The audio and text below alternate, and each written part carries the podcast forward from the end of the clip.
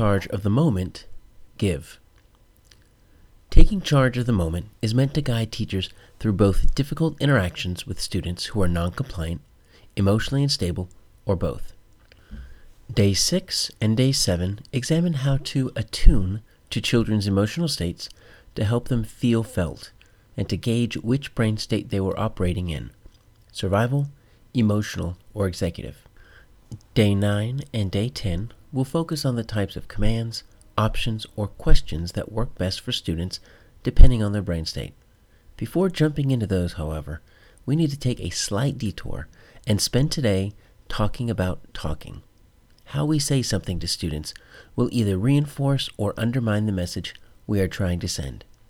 First, Take a moment to think about the nonverbals we send students when we speak with them in moments of crisis. Before children decide whether or not to comply with a command, they will read our facial expressions, tone of voice, and gestures. We increase the chances that they will obey if we appear confident and in control, sound sure of ourselves, and truly believe they can be successful. If our verbals and nonverbals contradict, Students will believe the nonverbals every time. Be conscious of the intent behind your communication. When you are frustrated by a student and feel that he is taking up too much of your time with his nonsense, he'll get that message, whether you intend him to or not. If a student is so out of control that she frightens you, your nonverbals will give that away as well. Don't underestimate how powerful a firm tone of voice can be as you initiate a conversation about the behavior you're wanting to change.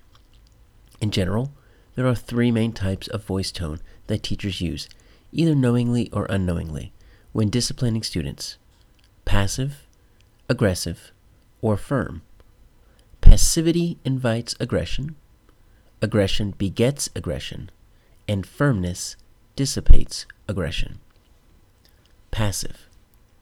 Some teachers adopt a passive tone when talking to their students, shying away from conflict they are unsure of themselves and their authority in the classroom. The goal of passivity is to please others. Passive people give their power to children as they try to manipulate them to behave. A passive teacher questions the child about his or her behavior. After a flare up, the scolding begins with a common refrain Why did you do that? What were you thinking? Do you know that you could have hurt someone? The problem with questions, however, is questions don't give usable information. Additionally, sometimes teachers phrase commands in the form of questions like, Can you please sit down? Confusing commands and requests presents two problems. First, the child must figure it out. Is it a question that has more than one answer? For example, if I say no, can I refuse to sit down? Or is it a poorly worded command? Second, People who grow up with this type of language eventually stop hearing choices. Cloaking commands in the structure of a question is confusing and ultimately self defeating. So, how can you know whether or not you are a passive teacher when it comes to discipline? Keep listening to see if any of the following statements describe your interactions with students.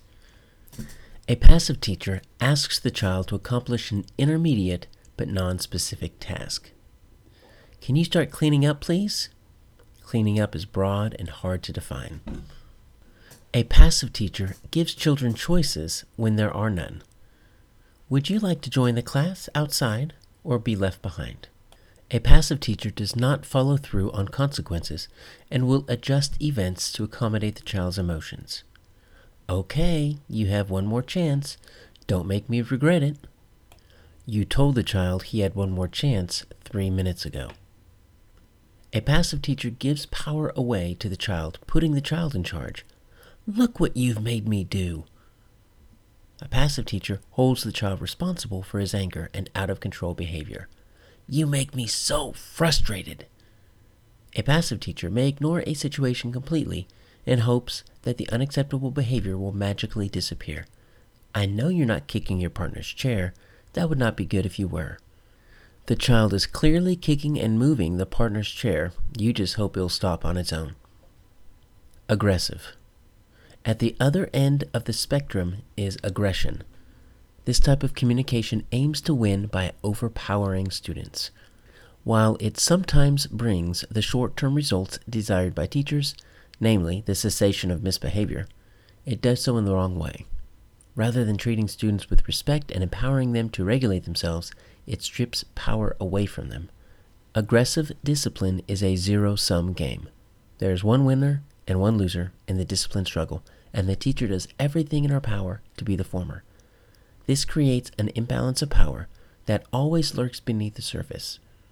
While sometimes aggression seems to reduce or eliminate misbehavior, it ultimately leads to rebellion. No one likes to continually feel powerless.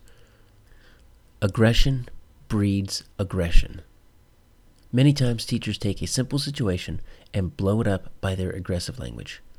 Rather than submitting meekly, some students fight back, either verbally or physically. Taking a dominating approach to discipline is risky because it trades hopeful temporary compliance for long term animosity. In case you were wondering where you fall along the spectrum, here are some examples of aggressive discipline. An aggressive teacher often makes things personal by using you me statements.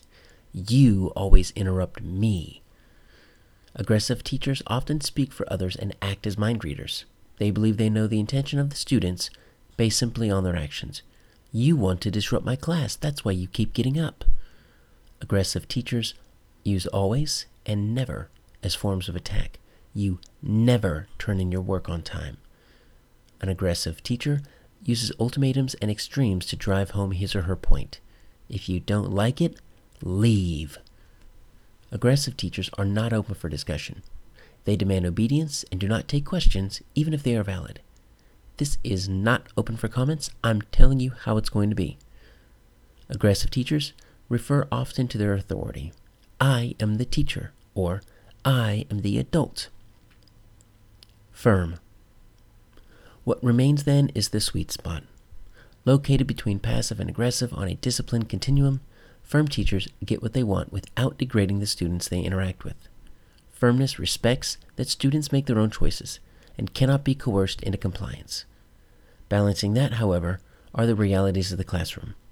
Teachers need to get certain things done to be successful and will not allow disruptive students to continually derail their lessons.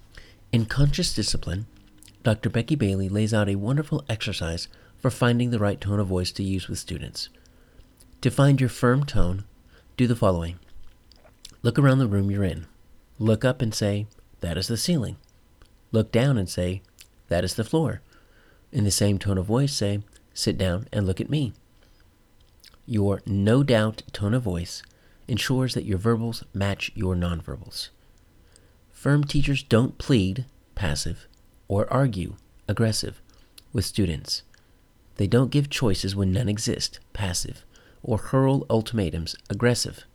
In a calm and no doubt tone of voice, they simply describe what is and what will be. The sky is blue. Thanksgiving is on the fourth Thursday of November, and you will quickly take a seat. The goal of firmness is clear communication that paints a picture of what teachers want others to do. Firmness has a tone of no doubt and comes from an intention of helping children be successful rather than making them behave.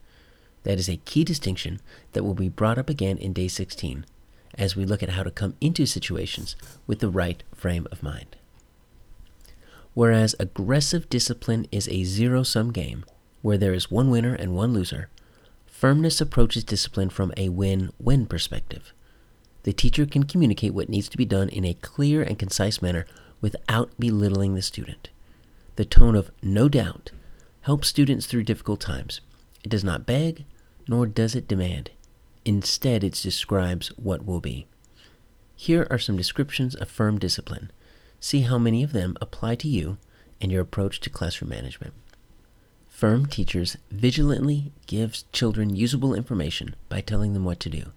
This will be explored in more detail in tomorrow's post, day 9.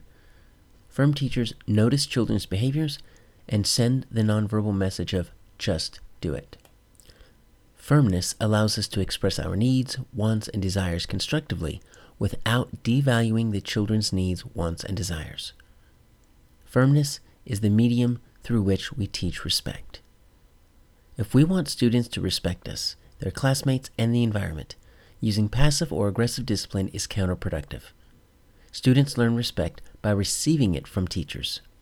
Firm discipline, using a tone of no doubt, communicates respect by holding high expectations for students and painting a clear picture as to how they can meet those expectations. Next steps Action Practice the tone of no doubt, using either the prompts in the post above or similar ones.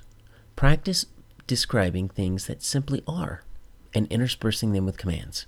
For example, I am a teacher. I live in a house. Fold your hands in your lap. Do this repeatedly until the command you give use the same tone of no doubt as the facts you describe. Reflection questions. Where does your discipline fall on the continuum? Is it the same for every student? Is it the same from year to year? If you've used passive or aggressive discipline in the past, how effective was it?